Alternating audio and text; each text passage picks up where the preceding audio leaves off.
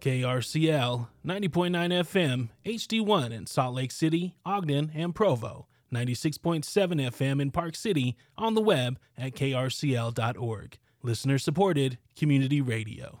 Support for Radioactive on KRCL comes from our sustaining members and Mark Miller Subaru. Homegrown's alright with me. Homegrown is the way it should be. Homegrown is a good thing.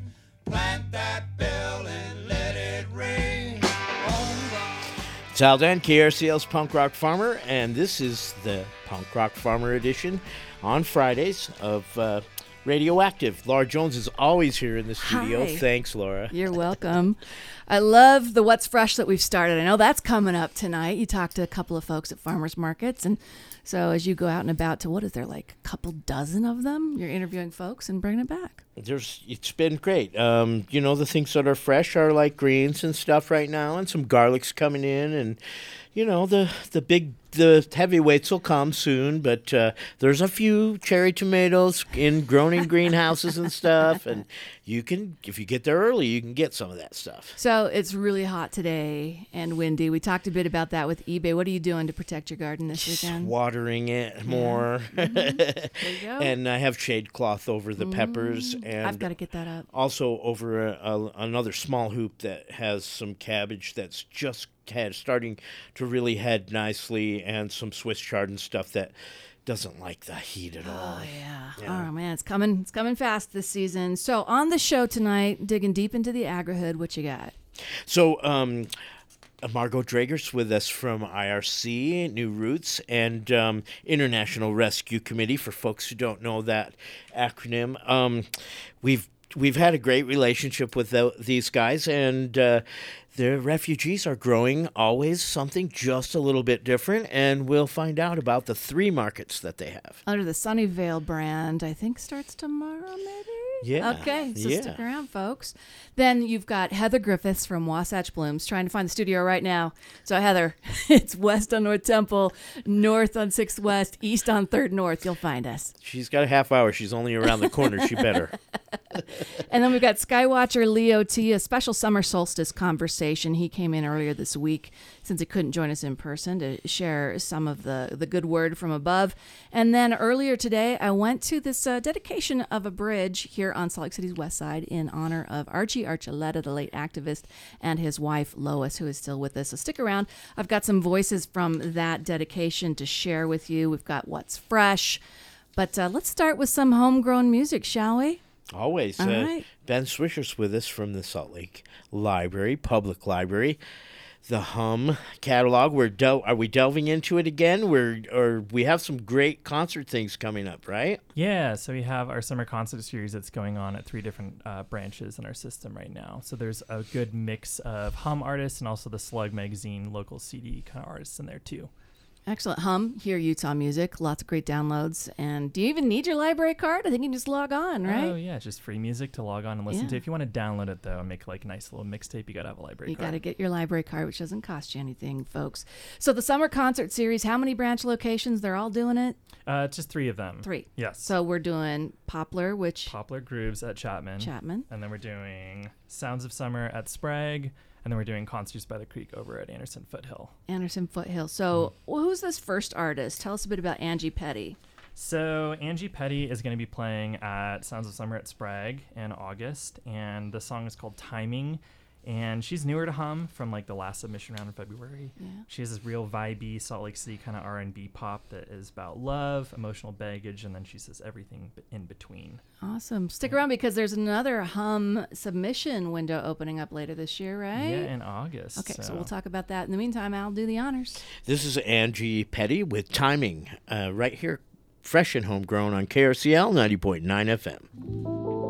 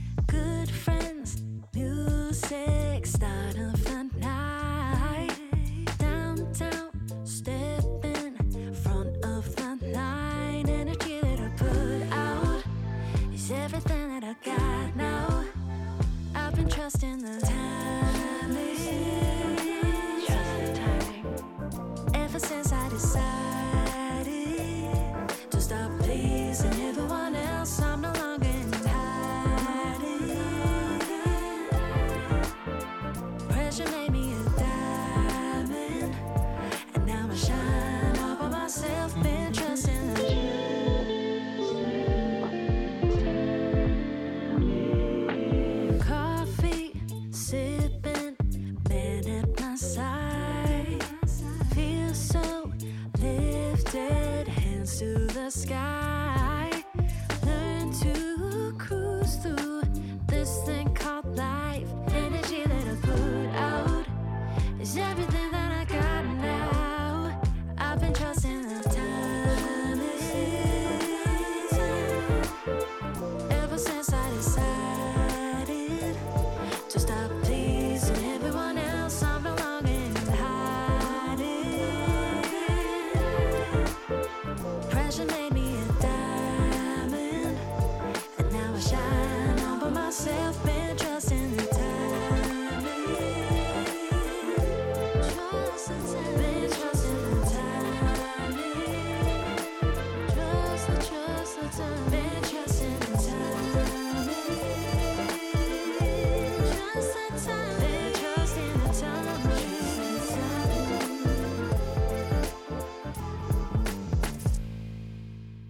Angie Petty from the Hum catalog with Salt Lake City Public Library. Al, I like that. It's good. I like that a lot. You can see her live August 11th at the Sprague Branch Library Sounds of Summer concert series. Stick around for some more from Hum and all the concert series going on at City Library branches. But Aldine, the summer solstice is coming up on Tuesday. I always think, great, the days are going to start getting shorter, but they kind of, it's kind of, they stall for like three months Uh-huh, at 100 degrees. Well, we wanted to celebrate the solstice, and I asked Leo to come in and talk a little bit more about it. Here's that conversation.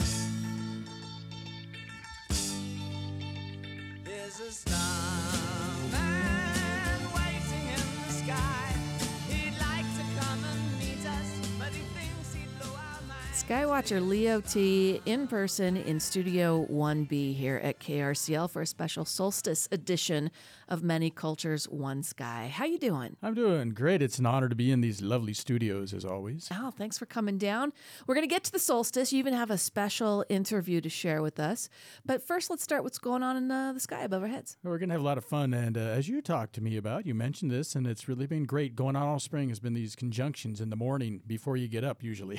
They're up there. You've got Mars and Jupiter, Saturn all hanging out and moving around like balls on a, a pool ball table. But right now, coming up on the 24th is going to be a real visual treat because you're going to kick it off. Get out there at 5 in the morning with your hot beverage if you can. Maybe a lawn chair would be, eh, maybe it's too chilly. But anyway, get out there. Mercury, Venus, Mars, Jupiter, and Saturn are all lining up. And as an added bonus on the 24th, your favorite, the waning crescent moon, is going to be joining the formation. So when a couple of planets get together, two or three planets, that happens uh, once in a while. But having five, that hasn't happened since 2004 and may not happen again or will not happen again until 2040. So it's kind of a rare occurrence. Now let's talk about what's going on with NASA and some of their gear, shall we? Oh, and NASA's been having fun with the Voyager. Now, the Voyager 1 is out there. You know how far it is out there? How? 14.5 billion miles. Wow. I think I actually follow a Twitter account that says exactly how far away they are. I love that. Yeah, I love that too. And it's uh, so it's been out since 1977, and you know what Voyager's done, of course, done all those tours of Saturn and Jupiter, beautiful photography and uh, amazing uh, exploration. But right now, they're having little problems with the articulation and control system that affects how it uh, is sending its telemetry, and they're getting some quote junk telemetry unquote. At NASA's Thomas Zurbuchen says that it's a challenge, but they're going to fix it. They're going to fix it remotely. And again, how many billions of miles away? 14.5. 14.5. It's probably further now. Well, in other space news, the solstice is coming up on Tuesday, June 21st at 3:13 a.m. What is the solstice, Leo? Well, we're gonna have fun. It's the summer solstice, uh, as you said, three thirteen. It's uh, the seasons are controlled by Earth's tilt on its axis, and the June solstice, the North Pole tilts toward the sun, so it's the start of summer in the northern hemisphere, as if it seems like it's already here. And winter will be starting in the southern. Then six months later, it flips, and the December solstice, the axis tilts back, and we have winter. It also creates the longest day of the year for us here on the solstice and the shortest in the southern hemisphere. I keep thinking that means the days will start getting shorter, but not for three months and lots of triple digits, right? Yeah, not for a while. A few days it seems to stand still, which is uh, what a lot of the uh, people, the pagan people, uh, look at that and go, "Wow, something's going on." Back in the old ancient pagan times and rural parts of Utah, where I may or may not vacation on occasion. But so let's get uh, into your special guest for the solstice. Set up this interview that you did. Yes, the, these guys, uh, Daoud and Chloe, they're archaeoastronomers, and they are down. Uh, when I go down to Torrey, I go down there quite a bit, and they're they're roving around down there. They're building this uh, hay bale house, and it's an octagon shaped. It's kind of a kiva looking crazy thing, really neat. But they also go out exploring every time there's a solstice or an equinox or some sort of lunar or solar event. They head out to parts that they can't tell you sometimes. Let's roll that conversation. Well, we got I've got my friend and colleague Dahoud, the science uh, archaeo uh, astronomer and uh, housemaker. What else do you do? Um, well, I like to observe the sky, and um, yeah, we're getting ready to go out next week on a summer solstice trip to the Four Corners region, which is um, you know Utah's a part of those four corners, and you have Colorado, New Mexico, and Arizona, and we'll be more over in the Colorado and New Mexico side of the Four Corners coming up this this trip. Yeah. So you're gonna go some uh, specific sites. Um, yeah, so we have a, a whole list. The thing is that I was kind of thinking about it and realizing that Four Corners in the U.S. has so much interesting archaeology and history going on, And if you think about it, there's other areas in the world that are somewhat comparable. But from my understanding and knowledge, I think that if you're looking for certain um, archaeoastronomy sites that are interacting with the, say, the summer solstice, there are so many summer solstice sites happening in Four Corners that I could go there every year and be able to document several sites every summer solstice. And um, they're close enough to each other that, that you can drive from one to the other and catch a bunch all in the same time. I don't know of any other place like that in the world That's that, beautiful. I, that I can think of. And so, uh, overall, sort of with your archaeoastronomy, with when you go to solstices and equinoxes, you're looking for some specific uh, items in space that are happening uh, in the sky. There's a wide variety of things that you can look for. Um, usually, it would be sunrise and sunset, what we're, we're trying to capture from certain locations. But there is a, a lot of different variations in the way that ancient people would have been interacting with the sky and or tracking things. Uh, one um, way to uh, look at it is uh, rock art interaction with light and shadow being cast on rock art panels uh, all throughout the Four Corners area. You can find these kind of sites.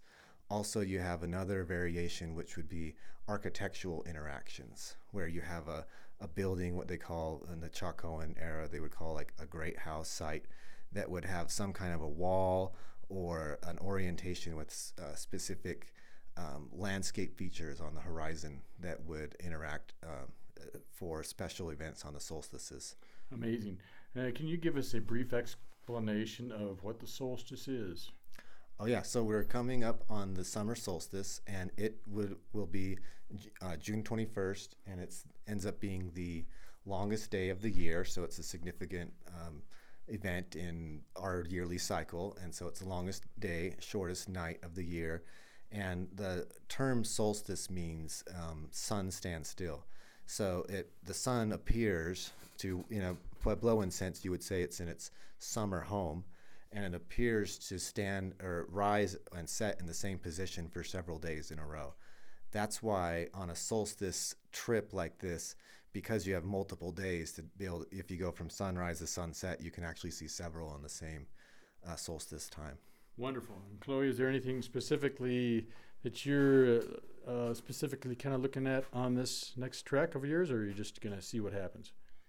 I'm kind of really focused on the lunar cycles right now. So, I mean, I have such a background of recognizing these solar cycles. So that, that's always nice to do.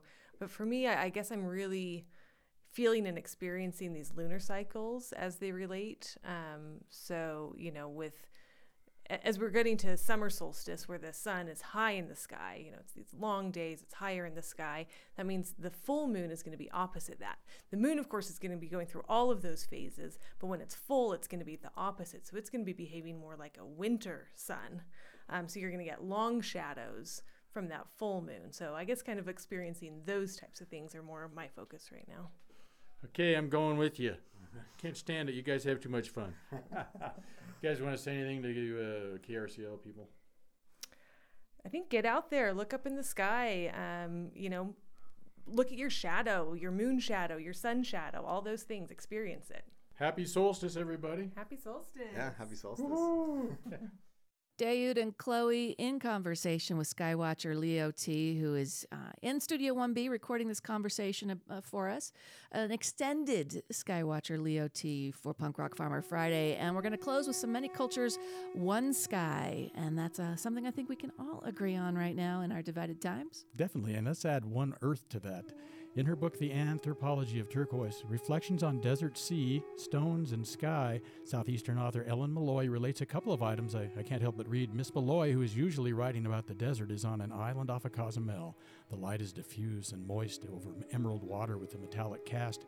La Isla de los Jarros croaks and clicks and quivers as the birds settle in for the evening. The search for birds will take you places you might not otherwise visit. Birds make you step out of your life and into theirs. They move about under your nose or on the other side of the globe. And as Miss Meloy dips into the ocean, out on the reef, in the boat, in the rhythmic swells of ultramarine ocean with noisy splashes, we drop over the side in flippers and face masks and kick around the boat like satellites. Face down in the blue deep, the dream world, royal blue fish with fins like silky feathers, a school of black and gold striped fish rising in a pillar from organ shaped lemon yellow coral, then turning as one like a swarm of technicolor starlings, starfish the color of strawberries. Why is there so much color in tropical seas? Why this wild baroque of shapes and forms?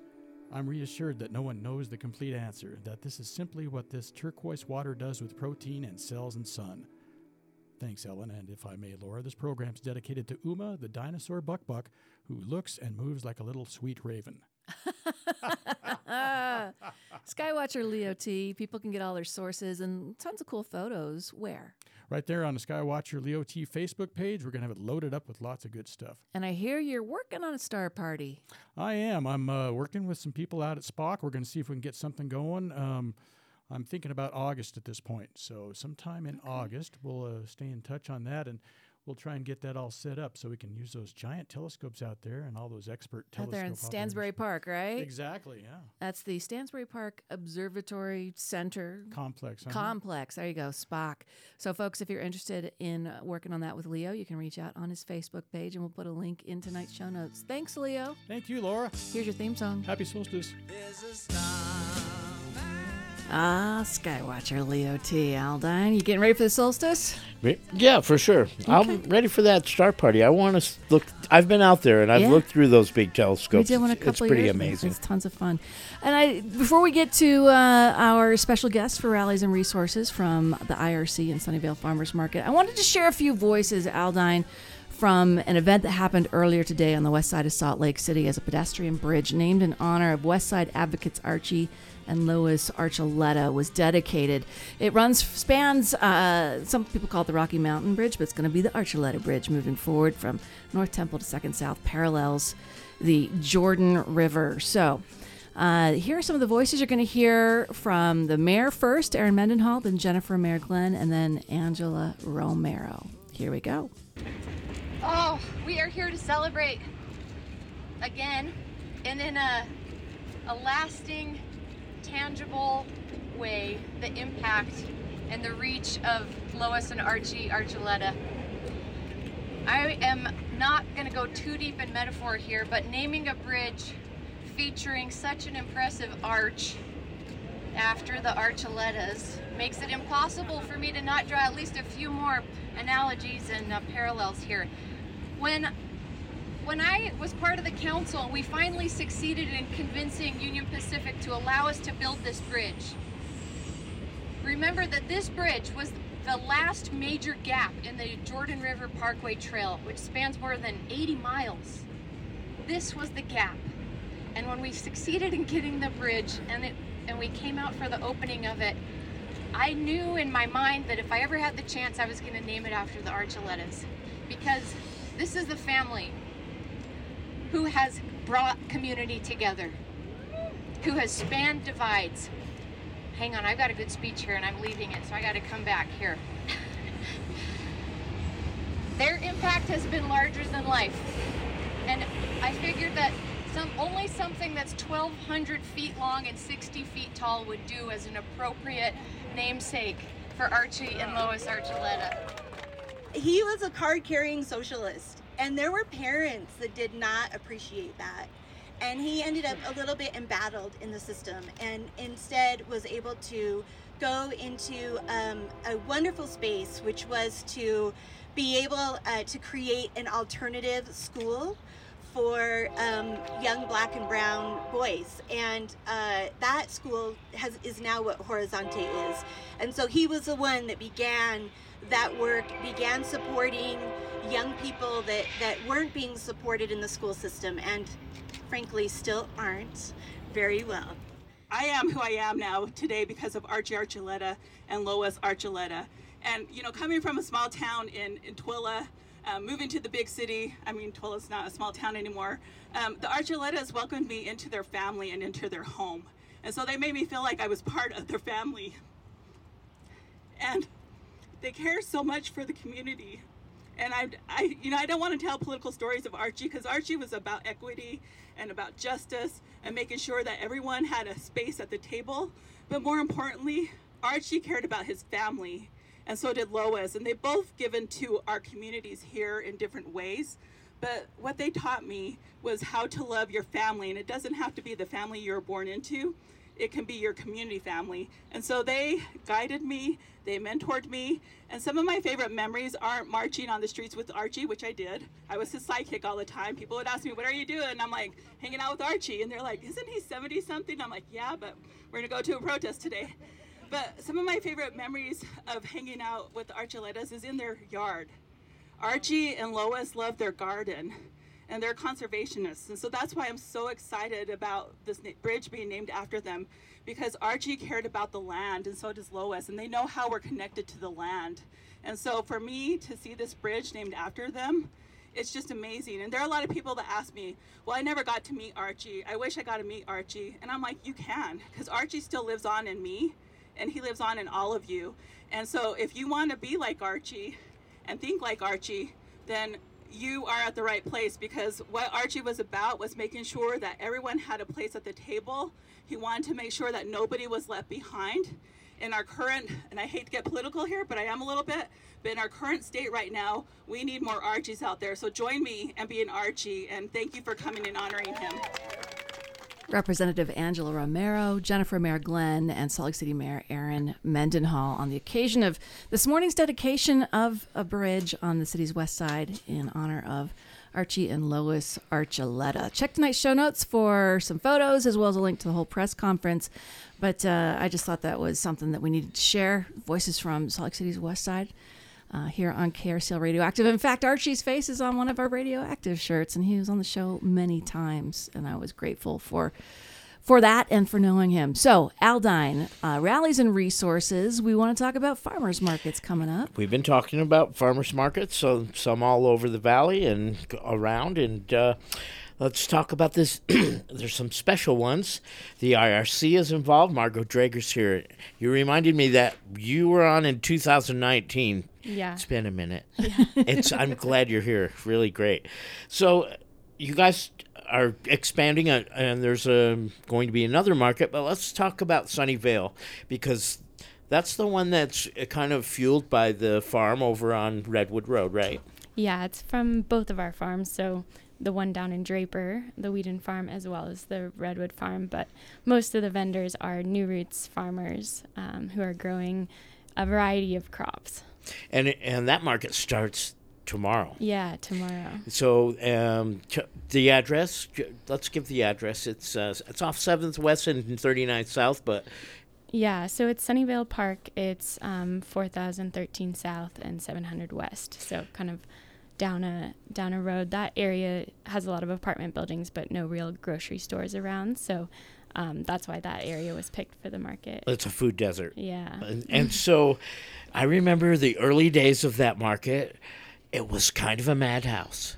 and all the refugees that live right around there, these farmers are at the farm are growing some crops that are indigenous to to these people's countries and where they live in in, in Africa and and uh, like um, Burundi and Nepal and those places, and um, they see this produce and they people got really anxious and mob there was some mobs and stuff and it was it got kind of like like everybody wanted these little green eggplants that I had never seen before in my life so it's a little bit of different fare there right a little there's some different things Yeah, it's uh, a place that people can find produce that could be hard to find in a grocery store, like the small African eggplant you mentioned, um, bunches of leafy greens um, like amaranth and solanum. Um, lamb's quarter Lamb's even quarter, yeah. and these are things people don't eat regularly but they have some of the most nutrients in them of any of the greens Yeah, we have some farmers that that speak about the different things that those vegetables can do, like lower your blood blood pressure or help with diabetes, and so there's a lot of knowledge around the plants as Food well. is medicine, right? right and so the the dynamic changed a little bit you have you wait in line uh, and now the the farmers have taken over the stands it, it used to be you guys ran this ran the market but but that's not the case anymore you want them to to feel the entrepren- entrepreneurial part of it, right? Yeah, that changed in 2020, where farmers were selling their own vegetables, which um, is is a great idea and should have happened a long time ago. Uh-huh. How many farmers are we talking in the New Roots program these days? So we have about 55 farmers in the program. Some of those are farming with with their uh, partner, um, but at the market it can be anywhere from 15 to like 22 farmer vendors. cool stuff. Uh, you know, some of the other crazy things were um, uh, the shoots that come off that come up off the pumpkin plant or the squash plant. They actually eat the furry little shoots that come up with with the leaf on the top, and not where the flower grows on a squash plant. But they're really delicious if you peel them a little bit and you cut them up like a green bean. Um, they someone t- they told me this this recipe where oh maybe cook it with a little tomato sauce and oh my goodness they're really really good. And but there's some things like there's bitter melon. And that one I'm puzzled it's really really bitter but I think they you boil it and boil it and boil it is is the do you know anything about that one Yeah, I think boiling can go a long way to kind of get rid of the bitter, and then just sautéing it maybe with onion, garlic, tomatoes, and that helps as well. But um, I've heard from some younger. Uh, younger generation refugees that like, also can't get behind bitter melon. They're really, really. so I'm not the only one, but I'm gonna have to try it though, because uh, then I heard it was boiling was the key, and and I haven't tried it yet. So, uh, but I have tried some of the stuff, and I've loved everything that I've tried from over there. It's really cool to find a different vegetable or find something that actually might be growing in your yard and you don't know it, like lamb's quarter, and it's really good Mm. and good for you too. There's uh, there's um new stuff happening. There's there's going to be a market at the farm at the one out on Redwood Road. Yeah, this is our first year having a market in at our Redwood Farm location, and it'll be a great spot for the farmers because they don't have to travel to a market, and it's also an opportunity for the community to see this kind of urban farm, um, and and that's just in the Redwood Park, Redwood Rec Center area. It's like right kind of uh, behind it a little bit to the east of it, and um, it's a three acre farm there, right? There's three acres there that that are being being utilized and and the plots are kind of made for a market gardener they're they're like five feet wide and maybe 25 feet long or something like that and they grow one crop in each one of the plots is what i what i remember Yeah, the farm is is looking great right now. So really green and and things coming up. Um, folks have between five and and uh, fifteen beds to themselves and are mainly growing for the farmers markets. And that one's going to be on Wednesday evenings starting later in June, like the 29th. So I love how many farmers markets there are because then you can plan your, your shopping throughout the week, Al. But you have three total farmers markets. So where's the third one? Yeah, so the third one is in front of the IRC office downtown, and these two Wednesday markets are CSA pickup locations for the New Roots um, CSA, which is kind of a weekly vegetable subscription. I think I saw that you can still get in on that for another couple days. Yeah, we're we're leaving it open for another week, um, so that's that's still open on our website. Uh, you can find more information newrootslc.org. So you get that share, out and you feed yourself, but you're also supporting new farmers in the community, new members of the community. I Yeah, like that. exactly. I like so uh, you mentioned Wheadon Farm, and that's the big. It's it's like more than ten acres um, down in it's it's in West Valley, but in the South Valley, right? Yeah, so we have 13 acres down in Draper, the Wheadon farm, um, and the there's farmers farming on larger plots of land, so they can provide uh, produce for the CSA, for the markets, and and to our wholesale buyers as well. And then you told me there's a youth program coming where they're going to have some goats and uh, there something else going on, something great. Yeah, this is the first year we're doing a youth uh, agriculture program that promotes um, working with livestock, growing produce, and, and leadership for refugee youth. And so uh, that's that started this spring, and uh, they just kind of got plants on in the ground, and they're going to come help out at the farmers markets and sell some of their produce as well. Will there actually be animals there at the farm? Yeah, we don't have the goats yet. They they're housed close by at Roots Charter High School, Uh-huh, so uh-huh, they've been close, helping us a uh-huh. lot. And um, once we get the infrastructure up with the fences, we'll get those goats over, and um, the refugee youth with the New Roots staff will be working on taking care of those goats and then showing them um, at the fair and and through kind of a 4-H program. You'll have to keep me informed on that because Yeah. I'm excited to come and visit, and, and we'll we'll have another spot. We'll do it again on the show for sure. That'd be awesome to get their voices Yeah. on the show and Yeah. what their experience. So, what's the website where people can catch up on all the markets, learn about the EBT double up bucks and the different services, as well as the great produce at all your markets, Margot? You can find us at newrootslc.org. Thank you so much for coming in. And there's a connection to Heather Griffiths later in the show because uh, part of the CSA Flower Share is partnering with New Roots uh, CSA, right? Right. yeah. Okay, folks, stick around for more details on that. Right now, Ben Swisher is back for another song from the Hum catalog, as well as bands playing at the summer concert series at the City Library. Who is our next featured artist here, Ben? So the next uh, artist is Nymph. It's the previous project of Sophie Blair, who's going to be performing at Poplar Grooves at Chapman on the 20th of July for us. Give us a hint of what we're about to get. Uh, Sophie describes this project as avant pop viola sad songs. I really like this. Yeah, I do too. and I, I like all that's going on in it. Al, so do the honors. This is Nymph with CVS right here on Fresh and Homegrown on KRCL 90.9 FM.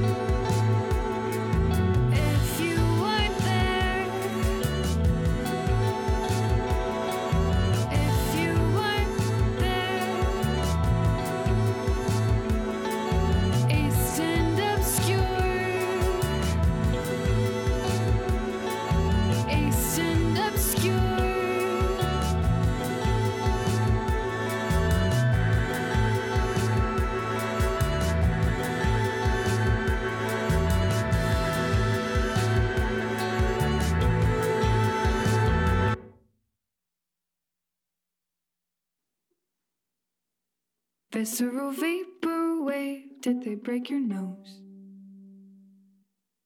Reach for your archetype before you go. Located at Jordan Park on Salt Lake City's west side, the Ninth West Farmers Market happens every Sunday, 9 a.m. to 2, rain or shine, hot or cold through mid October, featuring locally made goods and homegrown produce from backyard gardeners, farmers, chefs, beekeepers, and more. Details at ninthwestfarmersmarket.org. Support for KRCL comes from Mark Miller Subaru and their Loves Diversity Initiative. Mark Miller Subaru is a proud community partner of Project Rainbow, spreading love together this Utah Pride Month. Learn more at projectrainbowutah.org or markmillersubaru.com. I'm here with Kevin Nash from Earth First Eco Farms, one of my homies from long way back. Kevin, what's fresh today? Today, fresh, we have lots of green herbs. We have uh, some uncured garlic, nice and juicy. Lots of lettuce, lots of greens. Starting to see uh, green onions and things of that nature. Hopefully, we'll get into some bulb onions in the next two, three weeks. Lots of greens right now. Well, of course, but, you got some garlic yeah, here. that's- I always, I always try to have garlic the first day. I had a little bit last week. I've got more this week. After this week, I'll be, you know, full blown into the garlic. Um, hopefully, shallots pretty soon as well. Very good. Here with Kevin Nash, Earth First Eco Farms. You can find him at the Downtown Farmers Market every Saturday.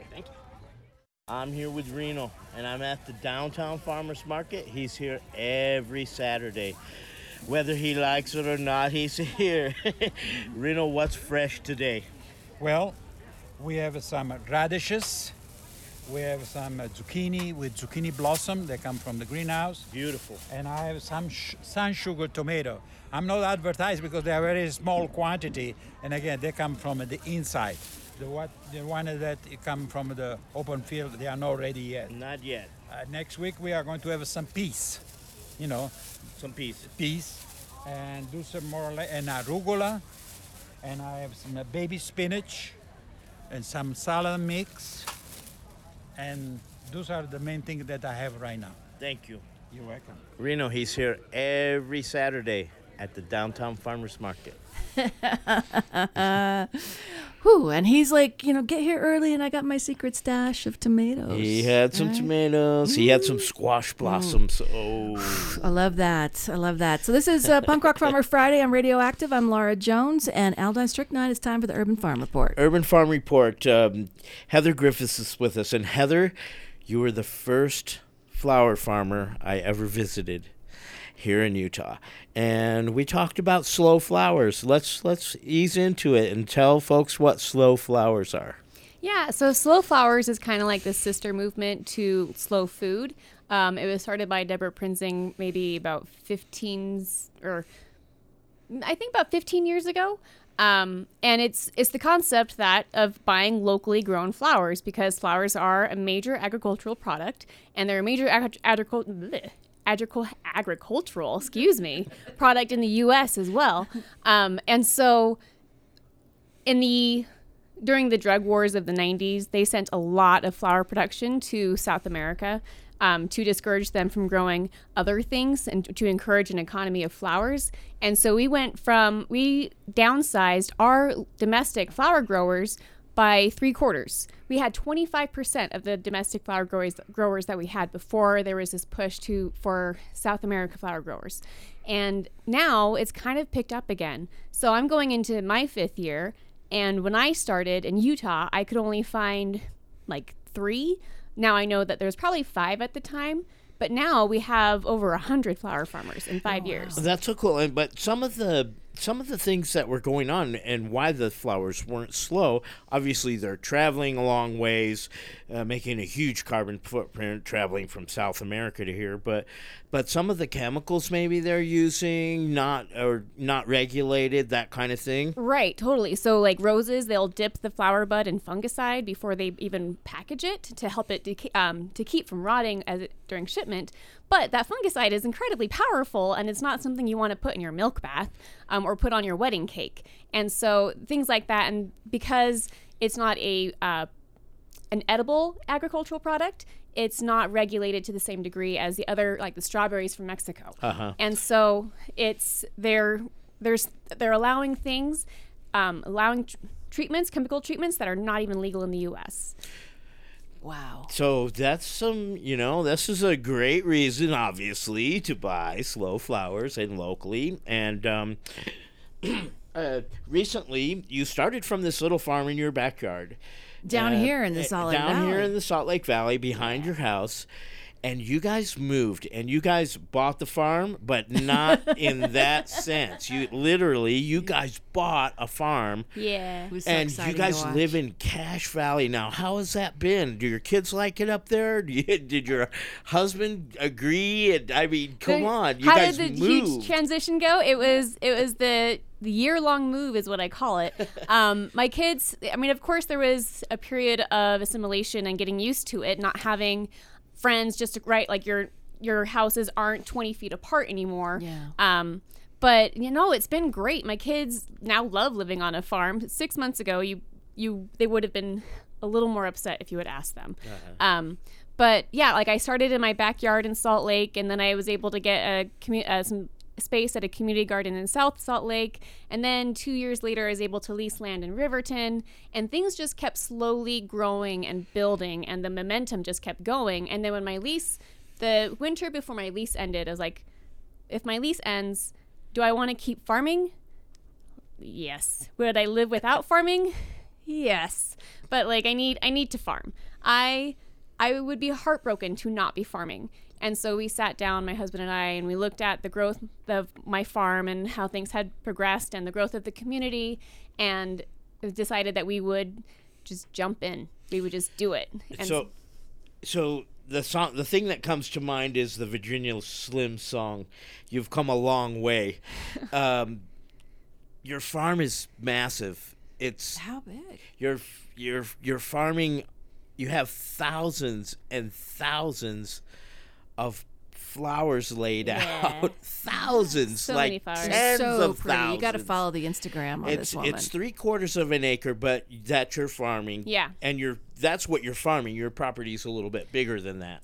Yeah, the property is one and a quarter acre with water rights, which was the hardest thing to find. Like you could find land, um, but not with water. Water. And and so we're keeping some backyard for the kids to play in, and we got a dog, so the dog gets to play too.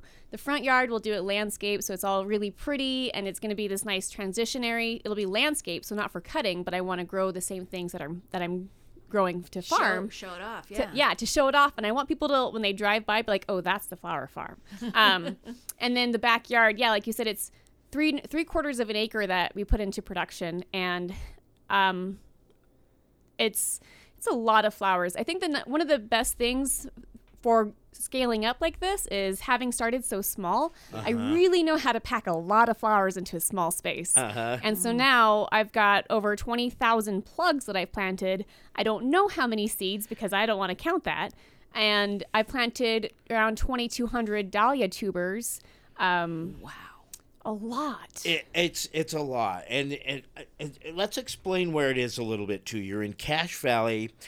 You're up up high. Yeah. The, the reservoir is full this Yes, year, which means you have a ton of water. I have water to get me through the season. That's amazing. That's so cool. Gr- Great, good stuff. Last year it was a little low. I remember Joseph was up there, and he told me it was kind of he didn't plant as much to- last year because he didn't want to use as much water. Mm. He was trying to be wise about it. Yeah. But you this year you have so a bunch of water.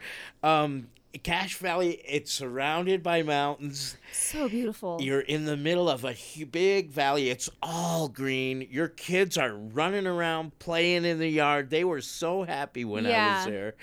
I mean, it's really beautiful. What a great setting Yeah. to wake up to every day. Right? I I feel so so incredibly fortunate. Like we when we decided to buy a farm, we looked everywhere from southern Idaho to Utah County. And it was so hard. Like our first offer was rejected, and then our second offer we fell out of contract because the land w- and the water were both too high in saline for flowers. And then this one came up and it just it just worked. And I just feel so incredibly fortunate that it worked and I Yeah. ju- yeah, go ahead. It's colder up there though. So Uh, ha- yeah. have you had to adapt a little bit and was that um, intimidating? Did you have Yes. frost yesterday or the day before? Mm, yes. I but um it wasn't like I'm yeah, so it's a zone 5, so it's two zones growing difference and I just planted almost 100 like 98% cold hardy flowers. Okay. And so I planted a few things that were um, that are heat loving and I actually still have one more crop that I'm waiting to plant, even though it's like the middle of June. What's that? Uh-huh. Uh, celosia. It really wants to have like 60 degree temps at night, and Mm-hmm. so I'm just waiting um, maybe another week to get before I plant that one out. But the zinnias they can do with 50. So like when we got the frost, it was more like 35, and my pile of like leaf mulch had a little bit of frost on it. Uh-huh. But and the zinnias were like, ouch, but they were fine. Um, You told me that, um, and I know I didn't realize this. but If they're not blooming, they're fairly hardy flowers, Yeah. and and I didn't I didn't know that before. Yeah, so the cold hardy flowers like the scabiosas and the snapdragons, it's um they're they'll do okay. They will survive a frost. I mean, my snapdragons, I planted them out in um late April. And I think we still had a couple nights where they got 25 degrees at night after they'd been planted. Wow. And I had covered them with frost fabric, and but they were still totally fine. And Good. and so it's it's just if they're blooming, then it's like the plant will still live, but the flowers toast. They would be toast. I've had those tulips every year Yeah. in my old place that I would hope would would would last for Easter, and they would just get crunched. Literally, they get crunchy. Yeah. So, um, can you give us a list? I want to just like hear these flower names that you've got growing. You said scabiosas. You said snapdragons. Uh, what else you got? All right, I'm gonna like mentally walk through my farm in my head. So there's dianthus. Um, there's cosmos, which is one of my favorites to grow. Um, snapdragons, scabiosas, focal scabiosas, lisianthus. I planted over 5,000 lisianthus plugs. Whoa. That was that was hard work. Um, I I really I don't even have that much garlic, but because so I bought some really cool tools to make planting easier and to like save my back this year. Um, but the Lisianthus I couldn't use those tools for because the spacing was too close, and so that one took a long time. Uh, what else do we got? Mm, walking through the rows. Solidago. I planted some ornamental oregano, but it probably won't be ready till next year. Planted some raspberries to use for the foliage. Um, walking, walking, lots of dahlias. I think I have 13 different varieties of dahlias. All I mean, so I planted nine rows of them, and the rows are 59 feet long.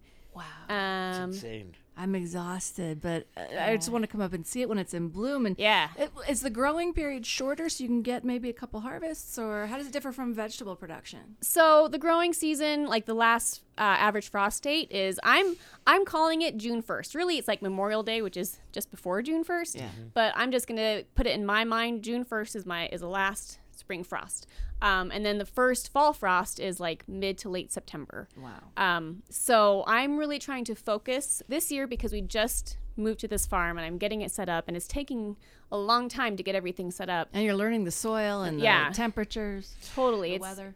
it's a new it's a new learning experience and new observations um, but my goal is to really focus on the earlier season flowers and so that i can enjoy my fall So, uh, where can folks find you? I know you have some stuff at Whole Foods, probably a lot of stuff because you have a lot of flowers. yeah so no, there's not there's nothing at whole foods right now but they can find my flowers at whole foods all four of them so sometimes i go to the one in park city not all, all the time but fairly regularly but the three in salt lake valley i, uh, I deliver to during season and then um, i do my flower share so even though i moved to cache valley i am keeping my delivery zone in salt lake city uh, it just has i worked really hard for this for work for building my um, community in salt yeah. lake and so so I'm keeping my flower share to Salt Lake, and we're, we'll just be delivering flowers the day of.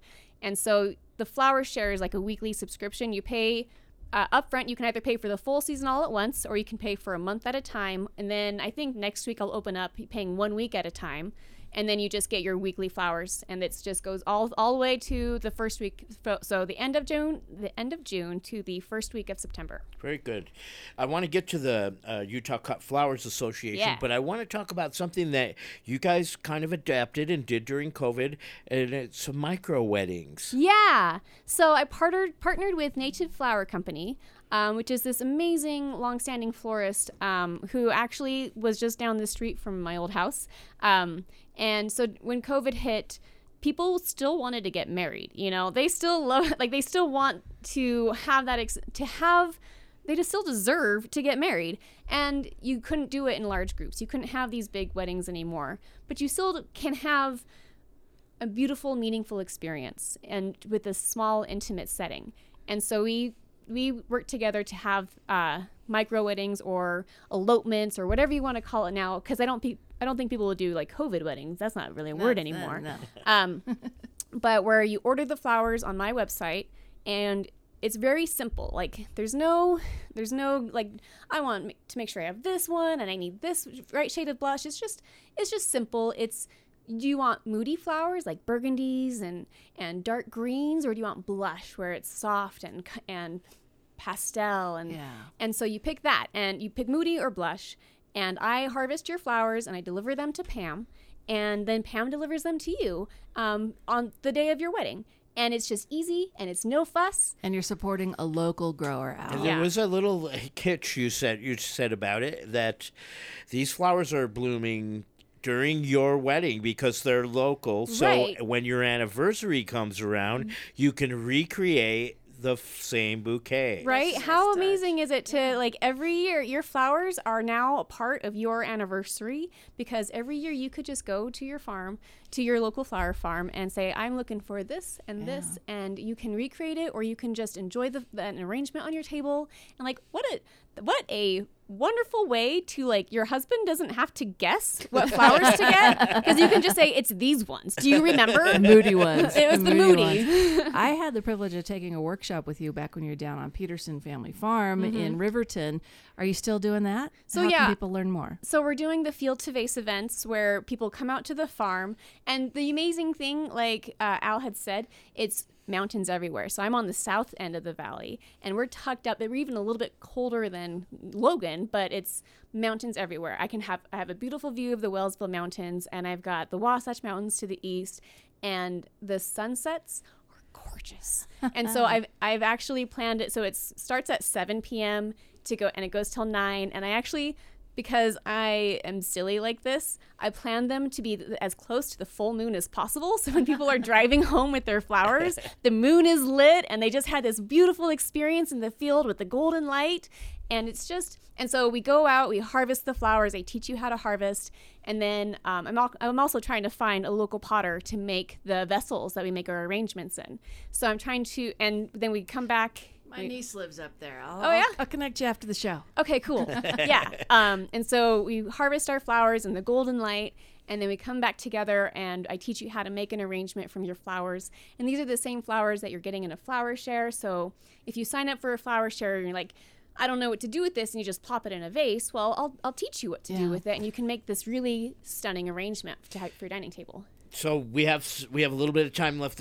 We- got to pack in what the Utah um, Cut Flowers Association. You guys started this. You and a few friends. You're the president of this organization. Yeah. Started with, like you said, four or five farmers, but now you have 130 flower farmers. We're not talking nurseries and stuff. This is like a farm Yeah. thing, right? Yeah. Tell tell me a little bit about how what you guys have going on now. So a couple years ago, when I had realized that there was a huge growth in the Utah uh, in the Utah flower industry, um, I was like, if we we have this really awesome opportunity to start working together. Um, otherwise, we're all going to just start fighting each other, and to really build the industry and to create this foundation for us. And so, um, a few friends and I uh, started the Utah Cut Flower Farm Association, the UCFFA, and and it's just grown. It's just amazing the interest in local flowers, and our goal has always been to one support the farmer, teach them how to farm, teach them how to sell their flowers and business practices, and to make sure that they're getting paid an appropriate wage because it is hard work. And if you're not getting paid for your hard work, you stop doing it. Um, and so and then to also promote local flowers to get people interested in finding their um, their flower farmer. So we have like a map on our website. You can go to the map and you f- and you can zoom in on your area and find the farms around Near you. you. near you. Not just like uh, oh i'm i'm interested in like this farm up here but they're so far away. Well there's a farm closer to you i'm, I'm sure. I promise you there is. And that's but not all of our farmers are listed there um, because we we put the ones on the website, the ones that have been doing it for two or more years, and we have Ah. over we have close to thirty of those now. Well, that's fantastic. And then we have more farmers that have been that are getting started and they're looking for those resources. And then once they've been doing it for a couple of years, they'll get listed on the website too.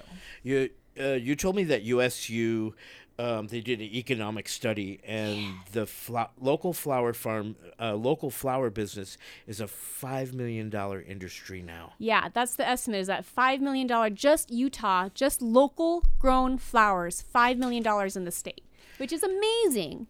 So Like- folks can learn more by joining the association. They don't have Mhm. to be an existing farmer. What's the website for the association? So the the association is just Utah Flower Farms with an S on the end dot com. Flower Farms plural.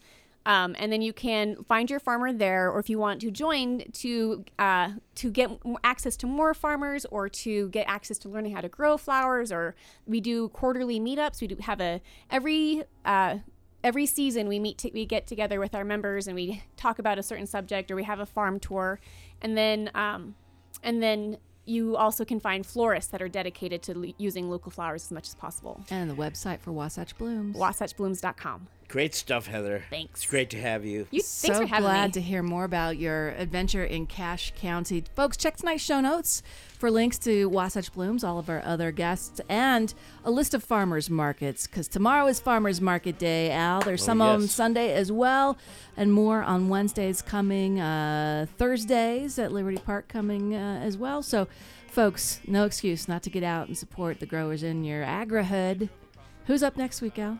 Um, I think Joseph Lofthouse is going to join us for a check-in, and his book's doing really well, and Uh-huh. he was really happy. And he's, you know, he's doing his selective, crazy seed projects. planting? Yes, yes, yes. Where can people catch up with you? You can find me at Punk Rock Farmer 23. You can send Mhm. me a message there if you're a band or someone who wants to get on the show and get your farm featured. Um, Punk Rock Farmer 23 at gmail.com, or you can find me on Instagram at Punk Rock Farmer. In the background, we got Flowers on Loan, Ben Swisher from Hum at the Salt Lake City Public Library. People can download music from the Hum catalog, hum.slcpl.org. But you could see Logan Hone, who's in Flowers on Loan, at the Poplar Grooves. Tell us about that. So, uh, Flowers on Loan, or Logan Hone, actually, is going to be at Chapman at, on the 6th of July. And then if you want to look up more information about the rest of the summer concerts, it's slcpl.org slash summer concerts. And look for Humfest later this year? Yeah, I think we're trying to bring that back. So we'll definitely be talking more about that when that is a Okay. thing. Might be this fall. Because you only had like 17 slots, Al, to get into the summer concert series with the library. Yeah, yeah. Thanks so much for always being willing to come over and share here Utah music with us. Yeah, always a pleasure. Thanks so much for having me. All right, Aldine, do the honors. This is Flowers on Loan. Flowers on Loan. Um, I drove endlessly, fresh and homegrown on KRCL 90.9 FM. See the farmer's market.